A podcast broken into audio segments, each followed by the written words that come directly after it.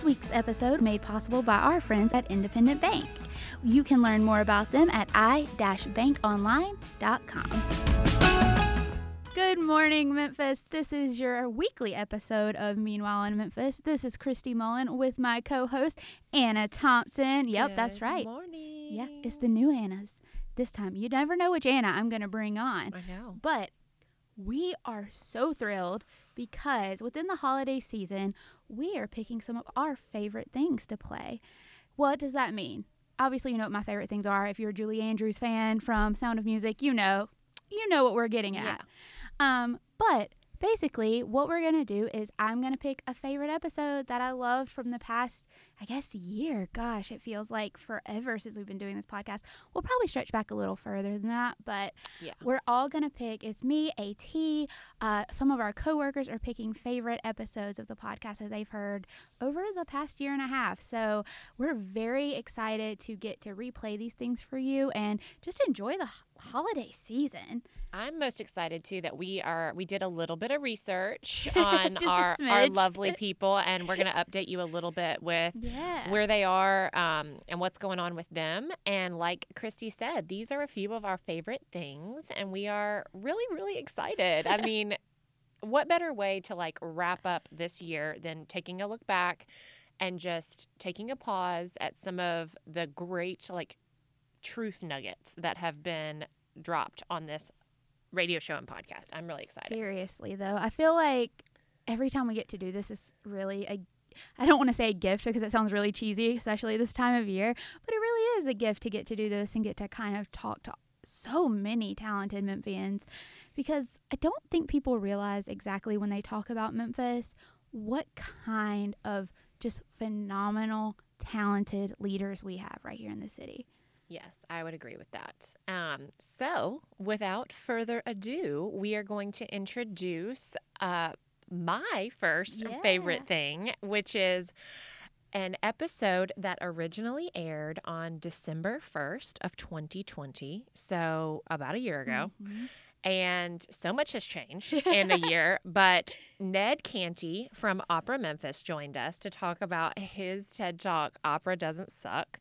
And he's hilarious, he's passionate, he's Yes. energetic, and it's just such a unique thing that we have here. And he's doing a fabulous job of making opera accessible Mhm. To the masses. You don't have to be, you know, all buttoned up, suit and tie. You can't see me, but I'm, you know, I'm, I'm imitating a tie, kind of very straight She's laced. tightening her fake Yeah. imaginary tie.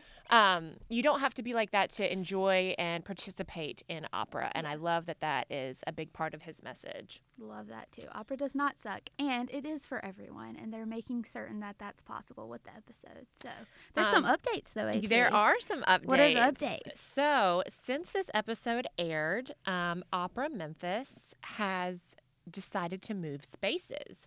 At this current juncture, I don't believe they've They've announced. settled on a space to my Yeah, knowledge. But they have announced that they are moving locations from their East Memphis to expand their reach, which is really really exciting. Um, I think they're going to be moving kind of down here closer to us, down Ah. down by the river. It might be uh, Midtown. It might be Okay. Downtown. I don't know. They're But they're they're yeah they're moving spaces, which is super cool.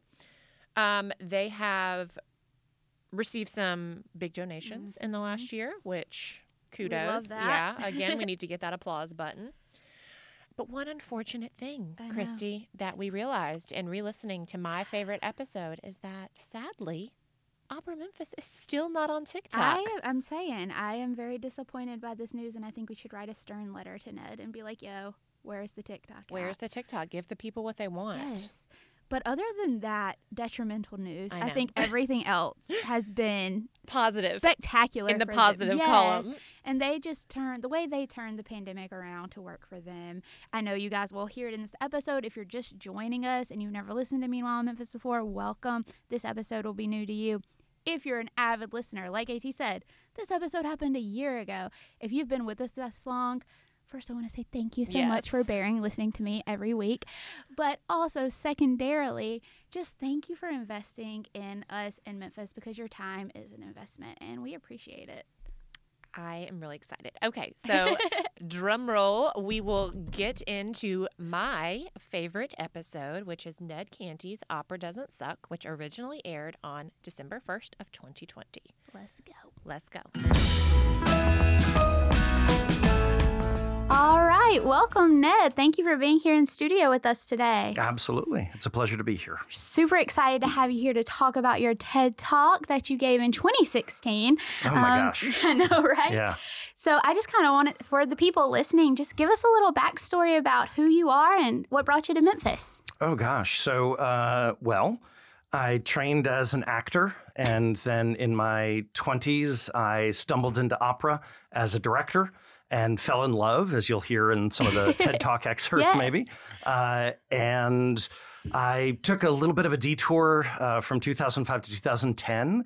And I worked for the New York Television Festival, founding, uh, found, helping found that, and uh, running it for five years.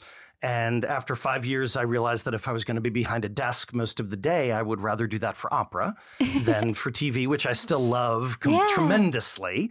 Uh, but I decided to make that shift and I started looking for companies that were looking for a general director, uh, which is the opera equivalent of an executive director. It just means I do the the art and the business. Uh, You have to of do it. all the things. yeah, exactly. uh, I argue in my head a lot uh, with with this job. You know, we need to spend X. No, you can't spend X. That kind of thing. uh, so yeah, in 2010, I uh, applied for this job and got it. And January 10th, 2011, I drove here from Philadelphia, and I've never looked back. Well, Memphis is very, very lucky to have you here. Um, you're such a like magnetic personality to watch, and I'm very excited for everybody to get to hear your TED talk later. Um, so, since you're here with us now at Opera Memphis, kind of, I know this year in particular, the dreaded hashtag 2020 has been difficult for everyone. Um, but has especially hit our arts and culture scene very hard. Um, kind of, what is Opera Memphis doing right now to kind of mitigate that? You know, in, in some ways, we were fortunate compared to a lot of our, our colleagues and especially a lot of our, our peer opera companies around the country, because for eight years now, we've done this program, 30 Days of Opera, every September, where we go out and we perform in every zip code in Memphis. And uh, we perform on street corners, we perform in pubs and coffee shops, uh, we walk around Overton Square singing. So we, we had a, a template, we had a model. So in March, when we had to shut down our our spring chamber music festival, uh, which was going to be focused on Mozart, we had to we were midway through rehearsing the shows and everything. We had to shut it all down. Within a week, we had borrowed a trailer that we could attach to the back of our van. And we were driving into neighborhoods and we were doing concerts uh, that we now call Sing to Me. Uh, we did these at first, we just did them in neighborhoods uh, on a lottery basis. And then when it became clear that this was not a month long thing, but much longer, uh, we took a, a little bit of time. We did a bunch of digital stuff at first. Uh, in April, we did a digital version of 30 Days, so 30 days of online content. Uh, and then we started offering these concerts that you know you could bring it to your neighborhood and we would do an hour of opera an hour of musical theater an hour of the two combined. And so we we really haven't stopped. All we've done is uh, sort of moved out of the opera house which which again we we had a template for it. It, it wasn't hard for us to say okay, you know, what what can we do if we can't be inside? Well, we do the things that we've been doing for eight years, and we try to fulfill our mission just by doing those things. Uh, the only real wrinkle was when the trailer got stolen uh, out of Oh, our no. parking lot. remember And those. yeah, it was uh, that was a bummer. Uh, yes, I, I If you're listening to this Oh, and you stole the trailer, please bring it back to its owner. you know, a lot of people don't don't uh, realize that I'm a New Yorker until they hear me right after I learned that our trailer was stolen, and that's when my New Yorker really comes out. Uh, so.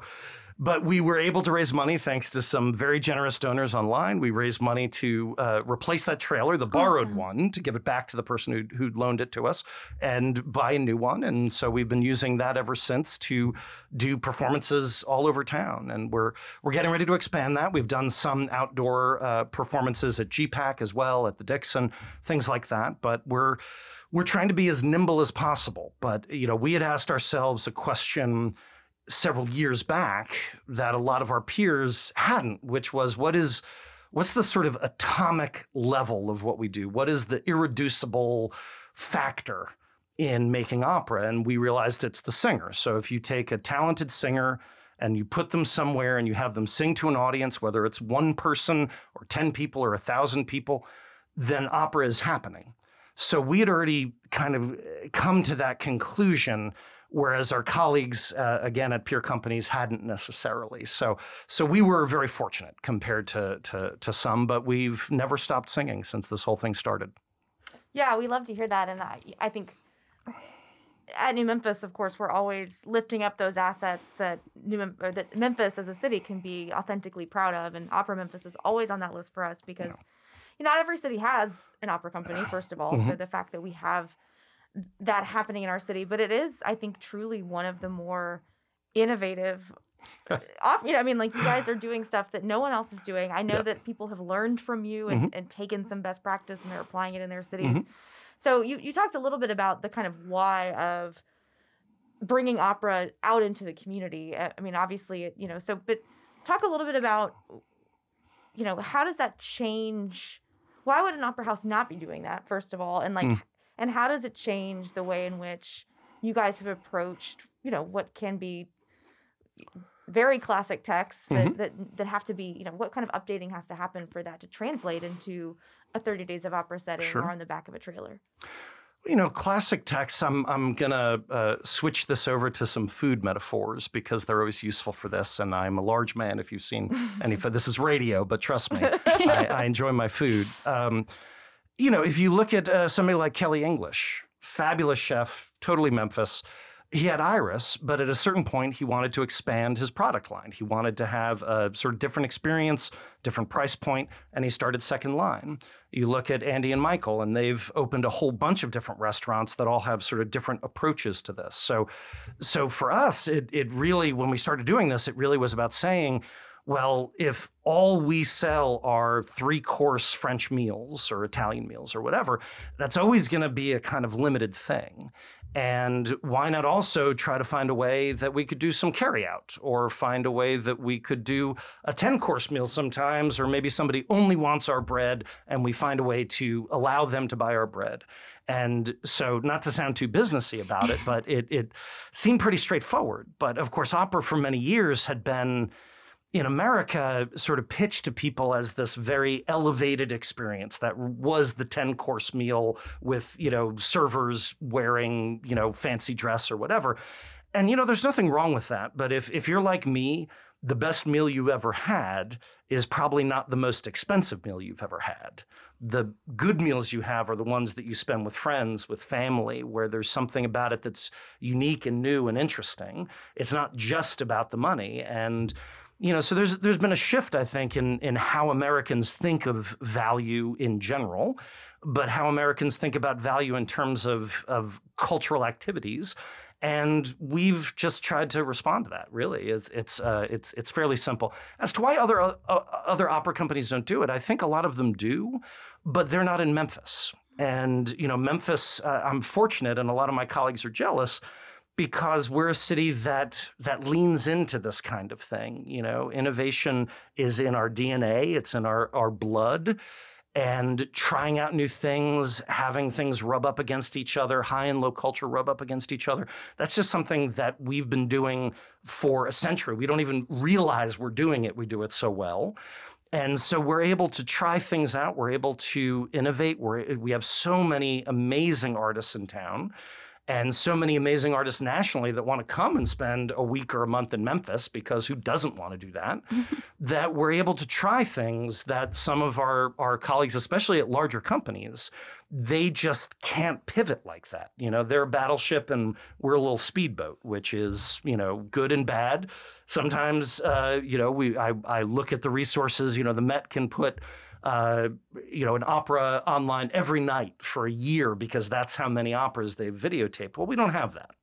But what we have is relevant to our city in a way that what they are putting online is not. So So yeah, I don't know why other folks don't do it. Some do. Some have consulted with us. Uh, our friends in Seattle and New Orleans, other cities, we gave them advice. We told them what equipment we bought to do what we've done. Other places like the New York Philharmonic just started doing it, and the New York Times gave them credit for coming up with the idea. Oh. Because the New I'll York write a letter. Times, you know, I'm sure they think we do our operas with a jug band instead of the Memphis Symphony, but that's the New York Times. What are you going to do? Well, I, you know, in the underpinnings of what you're talking about, bringing opera into community and sort of challenging um, the sort of high end perception of opera does create accessibility. Yeah. And in a city like Memphis, um, that to me feels hugely important. And I see that across all of our art institutions. Um, but it's so interesting to see it again in those ones that sort of have that the veneer of well that this is this is the white tablecloth of art um, so how how has that informed creating a diversity in your audience creating accessibility for all audiences in memphis how does how does that drive the way in which you guys create your programming Sure. I you know, I think a lot of it is just about thinking who who do you have a responsibility to? And like any other nonprofit, we don't pay taxes because we're supposed to be a public good. We're supposed to be here for everybody. Otherwise, we should be paying taxes. And the product that we traditionally have created, which is a large, expensive, and beautiful, amazing product. It is, you know, these masterworks that are three or 400 years old, 200 years old that we still do. Well, there's a reason why people are still moved by this music or moved by these stories. And that is they are, they are a part of our mission. But the mission expands uh, far beyond that. You know, it it you need to think about what is relevant, what is going to move other folks, and you know, if if you pen, if you spend ninety percent of your time reaching a fairly small audience with one very huge product, then you're not really exploring what you can do if you spend. You know, eh, I guess the way we first put it with 30 Days of Opera was well, we spend 90% of our time trying to encourage people to come and experience a two hour experience. What if we took 10% of the budget that we used to do that? And instead of trying to get a couple of thousand people to come to a two hour experience, we tried to get 200,000 to come to a 10 minute experience. And that question, that, that basic question, just allowed us to to open it up a little bit. And, you know, I, I think that not everybody's going to like opera. That's one of the most important things to start out with. I think a lot of people worry that if they don't like opera, somehow that will say, oh, I'm uncultured or, you know, that's too highfalutin for me. The number of people since I got here said, oh, I'm just a redneck. I don't like that kind of thing. You know, and often these are people who run hedge funds, but, you know, whatever. uh, you know, people worry that somehow if they don't like it that is that that tars them somehow and as someone who plays video games and watches television and loves all kinds of culture, all kinds of storytelling, I can tell you your tastes are your own. Your tastes are valid, whatever they are, whatever you like, whatever moves you, that is worthwhile. And you owe it to yourself to see if you're going to be moved by opera because a lot of people are and a lot of people have been. But if you're not, totally cool. So, you know, you start out with that as an idea and then you try, you give permission to people to sample it and see if it's for them the way that you know my mother-in-law sampled sushi for the first time when she visited my wife and I in Queens years ago mm-hmm. and didn't think she was going to like it was already making a face before she took the first bite and ended up loving it. So you know sometimes it's just about trying to give people permission to try something that they think they won't like. And of course in the case of opera you've got all of media it seems combining to try to tell people they won't like it. You know, the Alexa, Amazon Alexa, mm-hmm. just did a commercial over the summer basically telling people opera's boring. And I wanted to do a video in return where I smashed an Alexa just to show them this is boring, buddy. But you know, so people people take pot shots at opera and they they every time somebody does one of those, every time Jeff Bezos decides that he'll kick opera when it's down, well, all that does is it makes me think, okay, we're going to show them. We're going to mm-hmm. do something that shows them it's not boring. You're wrong. Stay in Seattle or wherever the hell you live, Bezos, with your bald head, and let us make some opera that moves people. this is now officially a like Jeff Bezos like, slam session, and I'm fine with that. Hey, Well, I've got 100%. Prime. I got all the time in the world to talk about. I was like, meanwhile in Memphis, not sponsored by Amazon. Yes. yeah. Well, that that's an excellent transition into your TED Talk. So Mhm. uh, I think that message is as pertinent in 2016 as it is today. So um, obviously, Opera Memphis is committed to bringing opera to modern audiences in a meaningful and accessible way, as though we've discussed. Um, you know, I think this. I, I got to be the person. So you were part of our second uh, TED conference, and in the first TED conference, which was amazing, we had in 2015 was our first our first event, and we had this incredible group of speakers. But I don't think I laughed like once. The whole it was like a very intense day. It was like of lots of brilliance and lots of just like incredible ideas. Um, but it- it's so funny, and I think it's like the TED brand. Like people are just afraid Mhm. Mm. to laugh in a Yeah. way. They're like, I have to, you know, get up in front of the, the red letters and the blue light and like pour my heart out and also like change people's lives. Um, and I feel like I love your TED talk and it really opened up my mind as we think every year about what kind of TED speakers we want because it embraces what I think is a really important topic uh, about an art that you love and Mhm. many people love and making sure that we're creating uh, an environment where people don't feel like it's inaccessible both logistically but also uh, what you described i mean everything about you know whether it's the ticket price is a barrier or it's just like i won't understand it i Yeah. won't like it I've, I, I watched that terrible commercial um, so i love the, the the title i think sets up the the theme and the tone so Mhm. perfectly because opera doesn't suck um, so let's take a break let's listen into the ted talk and we'll come back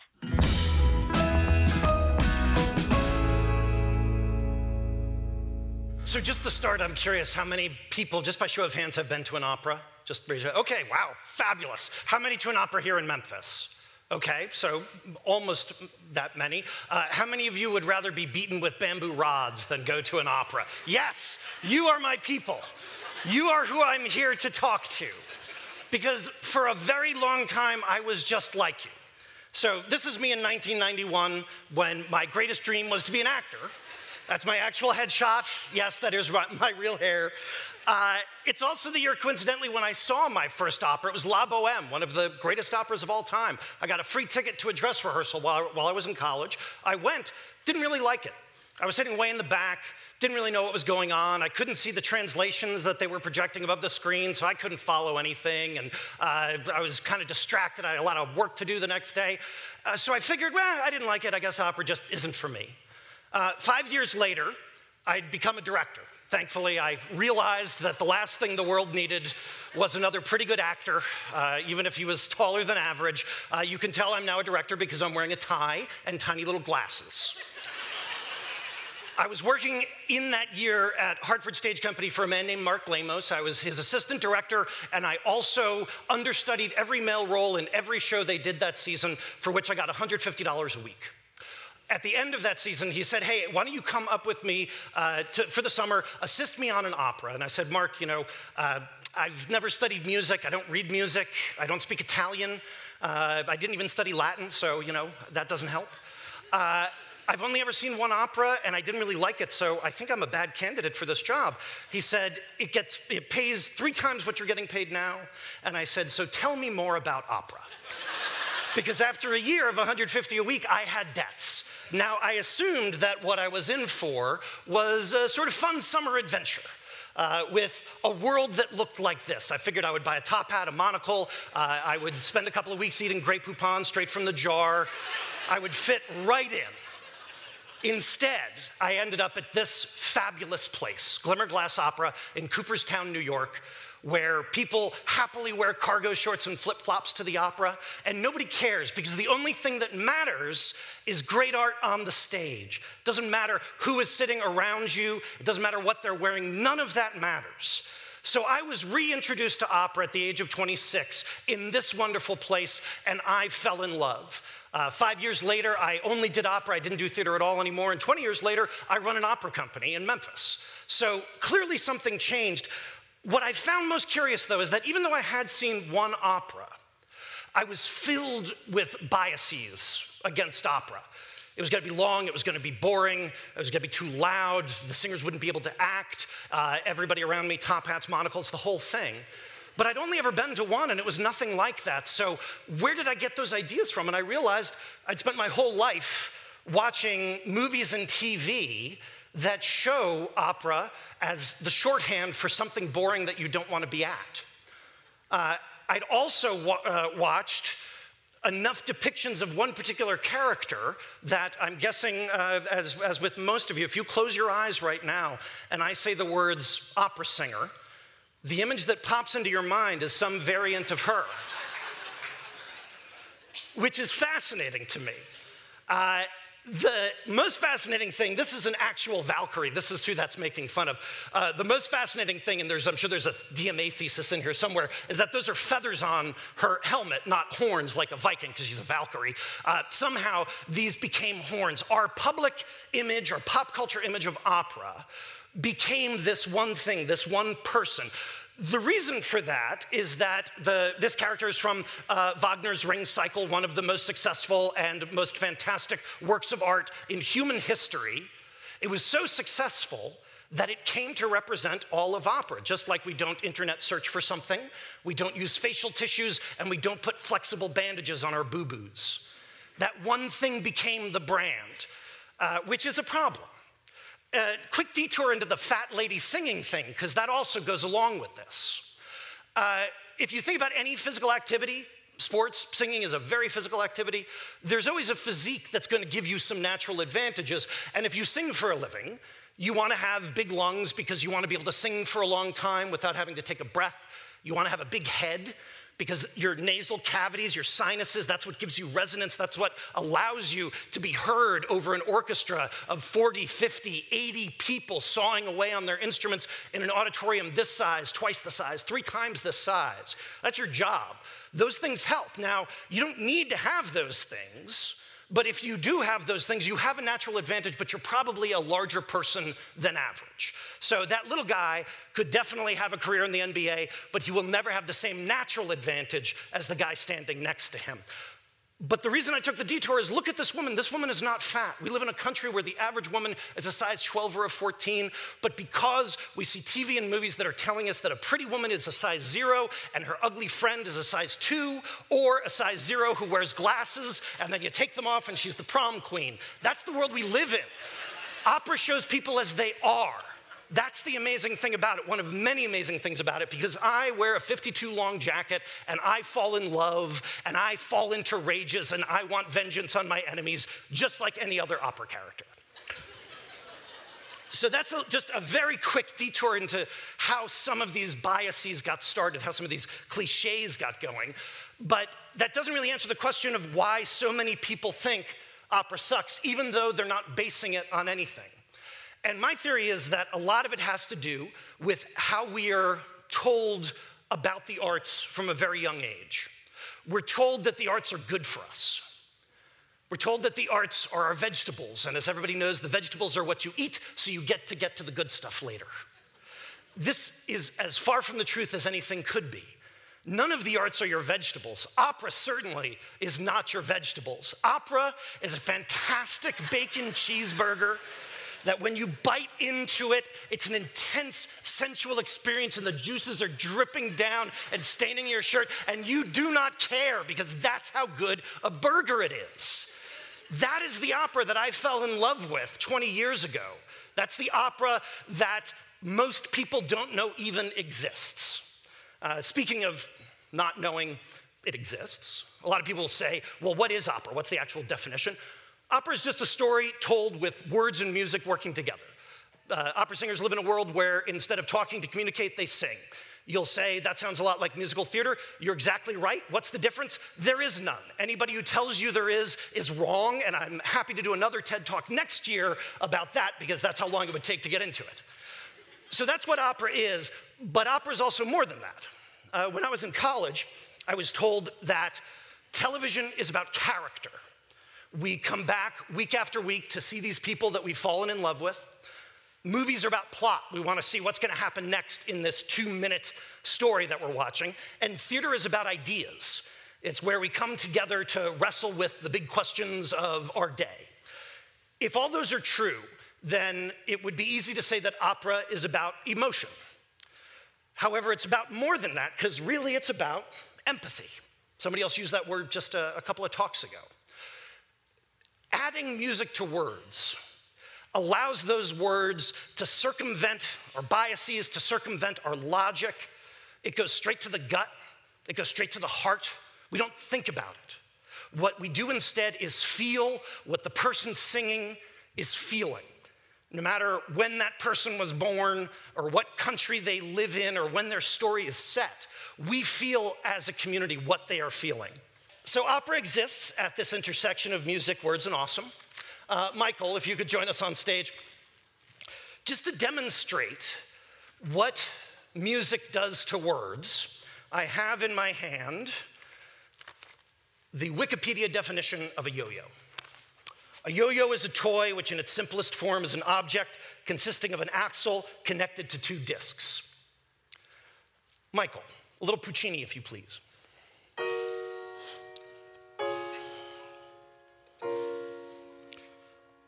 A yo yo is a toy which, in its simplest form, is an object consisting of an axle connected to two discs and a length of string looped around the axle, similar to a slender spool.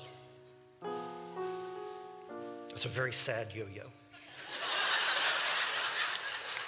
so, uh, how about some anger? Opera does anger really well. This is the Queen of the Night's Vengeance aria.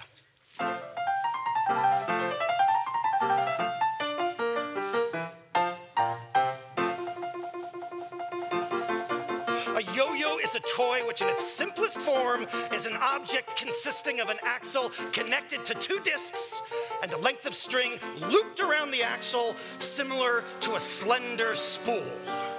Thank you, Michael.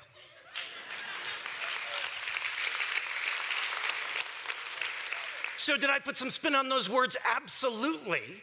But the spin and the context all came from the music. So, to give you an example of what we actually do, the tiniest slice of what we actually do, uh, I've invited some of the singers we have working on 30 Days of Opera this year uh, to come and help. Uh, Chelsea here is going to be singing uh, a little tiny, tiny slice, a few lines of Pamina's aria from the Magic Flute.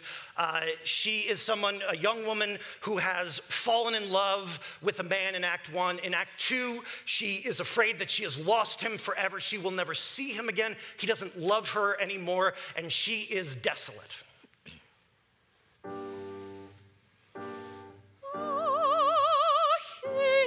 goes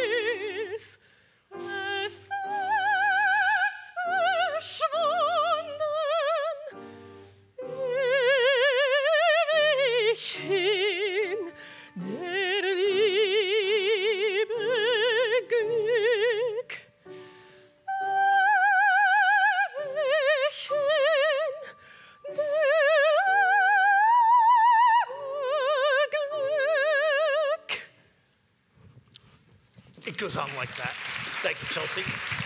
So, the fact that she is a princess, the daughter of the queen of the night, and the guy who rescued her is a fairy tale prince, that doesn't matter. It doesn't matter that this is a story that was written hundreds of years ago with notes written hundreds of years ago. What opera does is allow us to feel what it feels like or remind us what it feels like to think you have lost the person you love the most. Uh, opera isn't always that serious. Uh, uh, Chrissy, why don't you join us on stage if you would? Uh, so, Chrissy is just going to quickly sing an even shorter excerpt from Mozart's Marriage of Figaro. Uh, who also wrote Magic Flute. This is Cherubino. He's a 14 year old boy who has just discovered what hormones are as they course through his body. Uh, yes, that is a woman singing the role. That is an old opera tradition called a pants role. Often, uh, a boy whose voice might have just changed would be played by a woman. Non so più cosa son, cosa faccio. Or di fuoco ora son, li ghiaccio. Ogni donna cangiar di colore. Ogni donna mi fa palpitar Ogni donna mi fa palpitar Ogni donna mi fa palpitar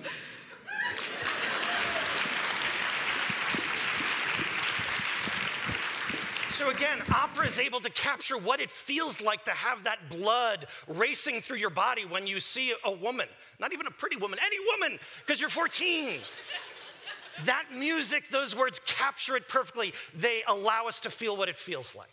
So, if anything I've said here is at all uh, convincing, uh, my, what I would encourage you to do is go out and see an opera. Go see one. We ingested a lot in little clips like we just did. Go see a full opera. And if you don't like it, you know what? Go see another one and then another one.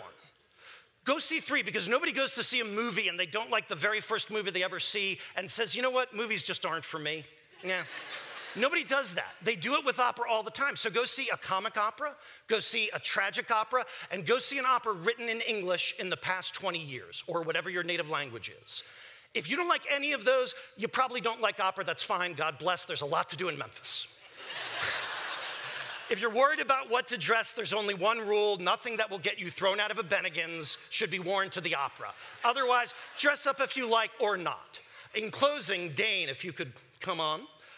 Uh, you'll recognize this number. When I think of the future of opera in Memphis and America, I am filled with optimism. I know we will win because we are an art form that brings people together to hear voices that connect us and remind us that the things that make us the same are far, far greater than the things that make us different, that are constantly being shoved down our throats by every other form of media. That is why we will win, and that is why we're going to sing about that.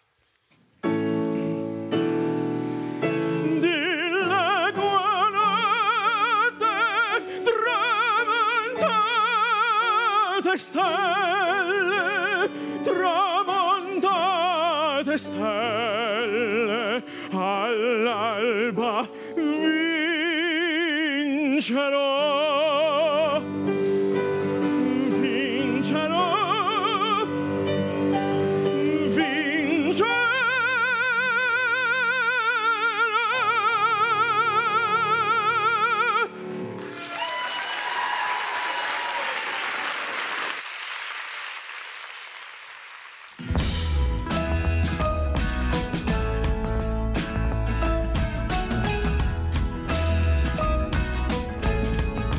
Find your happy with New Memphis Embark. Work life balance. Do you know it? As young professionals, finding your happy place as a person and a professional in your career can be overwhelming. That's where New Memphis comes in. Through the New Memphis Embark program, you'll get reacquainted with the city we call home, learn to maintain love and enthusiasm for your career, and elevate your skills even while on the clock. Let New Memphis reinvigorate and amplify your love of living and working in Memphis. Find your happy with New Memphis and apply for Embark today. Visit newmemphis.org for more information.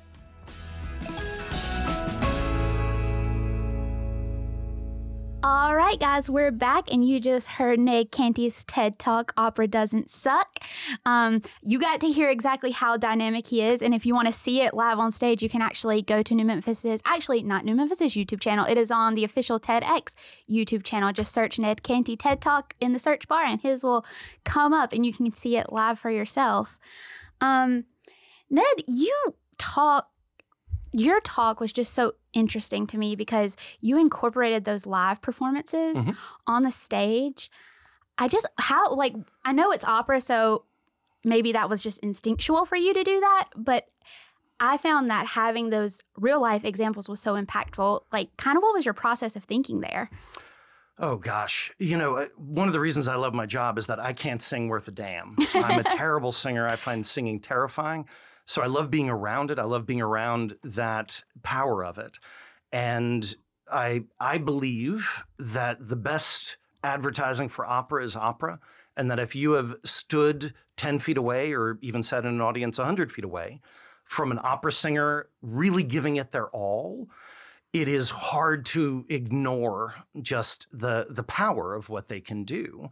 And you know, it's one thing to say, "Oh, you might like this, try it." It's another to give people a sample of it. And you know, as much as I might ding the media for throwing opera under the bus in commercials, the counterpart to that is that if opera wants you to feel, or sorry, if a commercial or a movie wants you to feel something, they use opera all the time mm-hmm.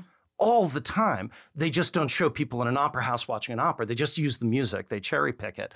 So I thought, why not remind people of A, how much opera they've heard? They might not know it, but if you've watched television, if you've been to the movies, you have heard opera. So why not show them a little bit of what we're talking about and allow them to have that experience eh, live in a non threatening way that they've already paid for? uh, just as a bonus. They don't have to worry about what to wear. They don't have to worry about any any of it. They can just experience it and give them that little that little sample, that little taste. And I, I try never to pass up an opportunity to give people a taste of what it is we do. Yeah, you definitely like provided like an opera mixtape of sorts, which was very Yes. like as someone who's never been to a real opera, I've I've of course like witnessed Opera Memphis's little spurts and programming around the city, but I've never sat in a real opera. So one of the things we were actually talking about earlier um, before we started the show was I didn't know there was translations Right. provided at opera till I watched your TED talk, and when the operatic performers came on, there were translations above them. It I kind of and that got me to thinking what else people don't know are actually like what it's really like to attend an opera. I think in so many instances people get scared. Mm. And we've talked on that. I know Anna touched on it, you touched on it kind of, you know, it's associated with this like highbrow form of entertainment. You can't enjoy it. You're not fancy enough. But you brought it to a TED stage in the middle of people all dressed casually, and it was still just as effective.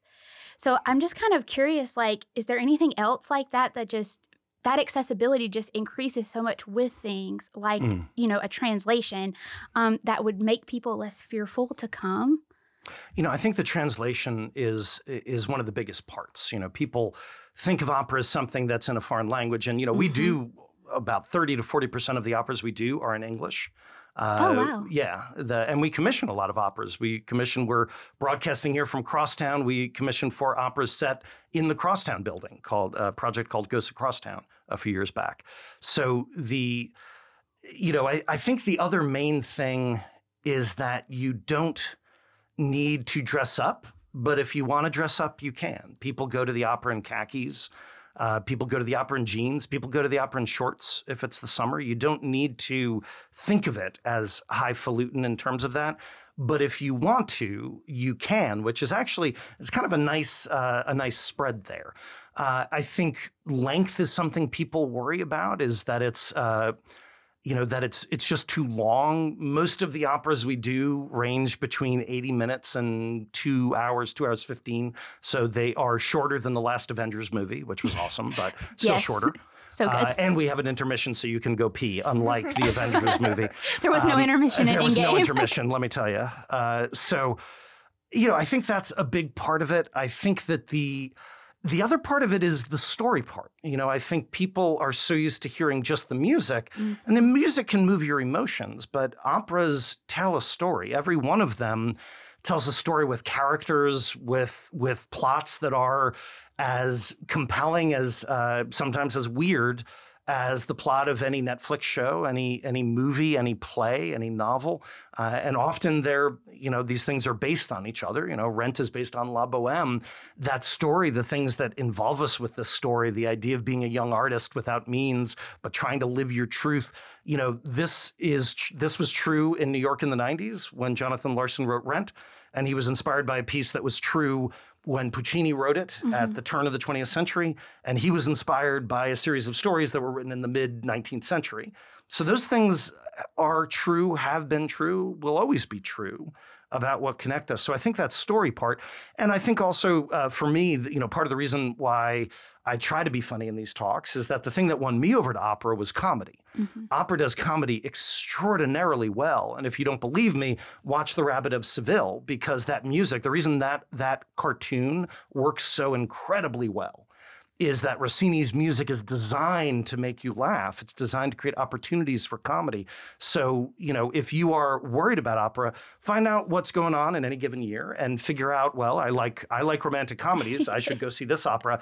I like serious documentaries. I should go th- see this one, you know, like let it be about your taste because that's uh, I guess the final thing I would say is that there's a very broad spectrum of what operas are like, just like what movies are like or TV shows are like. And and within your tastes, you can usually find something within a year or two or a season or two for us that is going to be similar to stuff you already like. That's such a yeah. I, I I'd never really thought of that analogy, but to say I don't like opera is almost as absurd as saying like I don't like books. You Yeah. know, you're like, well, what kind of books? I don't like movies. Yeah, you're movies, I don't like movies. Yeah. Like, yeah, no, I think Yeah. that that's that's such a great way to put it. And again, we're we're so grateful to have some uh, to to have an opera company in our community that wants to do that outreach and Mhm. not to be like, oh, well, you don't think you like us, but to really try to break down those walls and help Yes. explain to people how how they can love it. So, I guess you know how can people love it? Um, so as you look at your next year, your- your next few Mhm. months, your next year, um, whatever you guys have available, where how how can people uh, explore their future love of opera? Sure. You know, what I would say is uh, as we get to a point where we could do more outdoor performances, uh, we're going to be doing uh, Knock Wood if all goes well. We're going to be doing an April version of 30 Days of Opera. That's another good month with 30 days in it. and the weather's some of the best you'll get in Memphis all Mhm. year long. So we're going to be doing a ton of outdoor performances. And this year, because of the fact that we're coming off of a year where we couldn't gather inside, we are going to be doing some short operas, both for families and for adults. That are, uh, you know, 20 minutes, 30 minutes long, that are full stories, you know, beginning, middle, and an end. And you can go and you can check one of those out. And if you like that, well, then try something, you know, maybe a little bit longer when we do our full season in 21 22. And, you know, don't be afraid. I would say uh, I disagree with people who tell you learn the plot of the opera, study about it. I don't think you need any of that. If the opera is well done, you should experience it fresh and live in the space. That's that's my belief, which is very different than a lot of people's, I, I will say. Uh, but do the research about what kind of opera it is, because there are operas that are just rip roaring, melodramatic, blood and guts. There are operas that are a little, uh, I don't know, a little more esoteric, a little more philosophical. And then there are operas uh, that are just there to make you laugh so hard that milk comes out of your nose. and those are the ones I usually direct.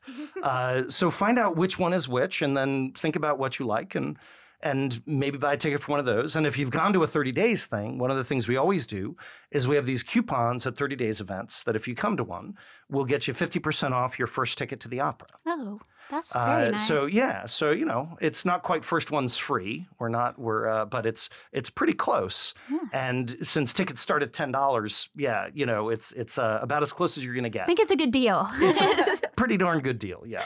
um, in your talk, you said theater is about ideas and that opera is about empathy and emotion. Mhm.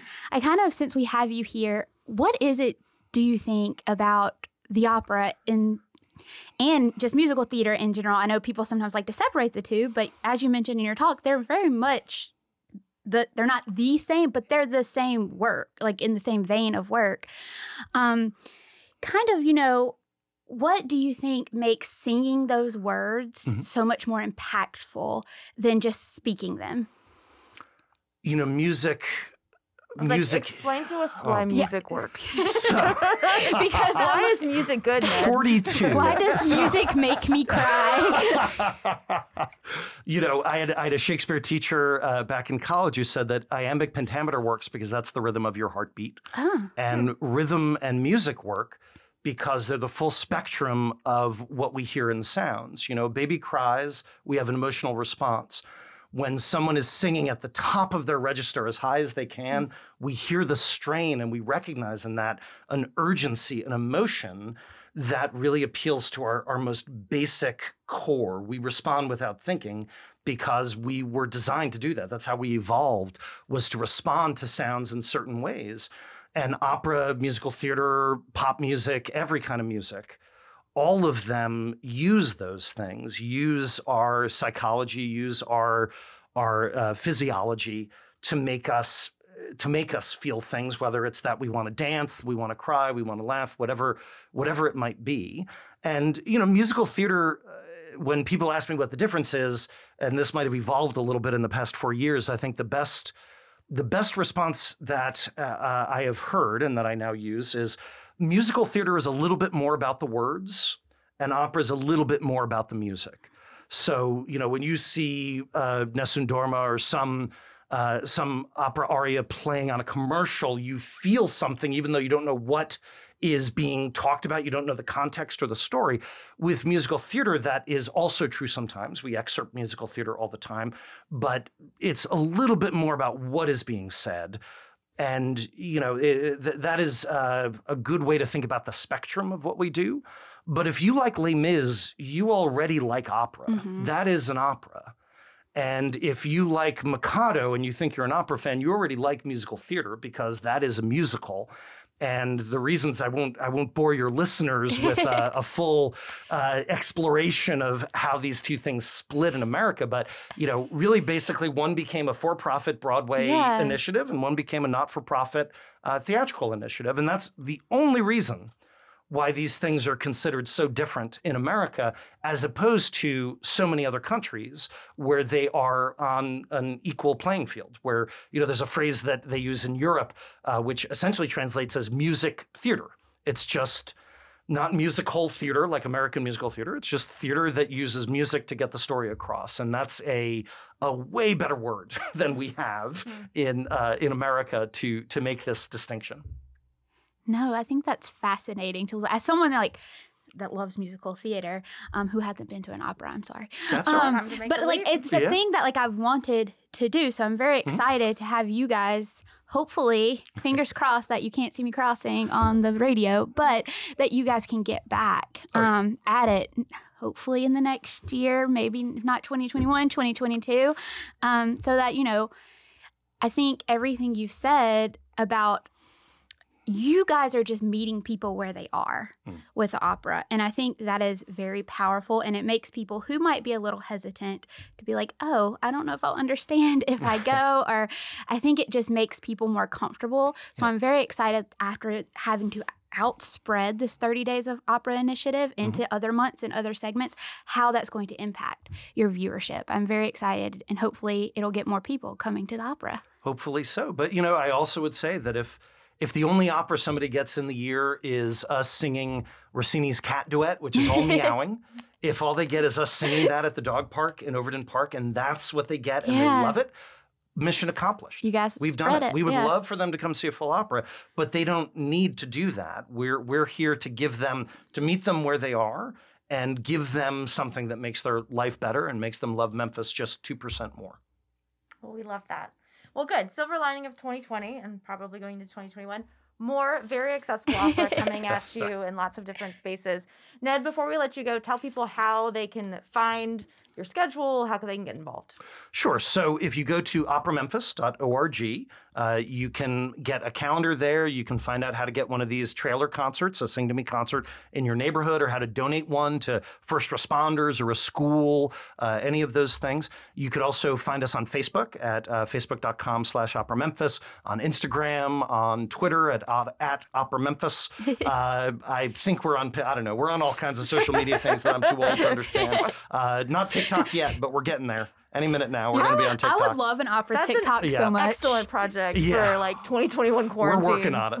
We're working on it. We did our Opera Meyer, our, our ode to Oscar Mayer Wieners uh, a, few, a few weeks back, and and that's about as TikTok as as you can get without actually being on TikTok. So that that's that's definitely uh, pushing a little uh, us a little bit forward. But uh, but that's probably the best way, or just come by and visit us once this thing's passed at uh, the corner of Kirby and Humphreys. My, my I have the office on the corner with all the plants in it. So come in and say hey.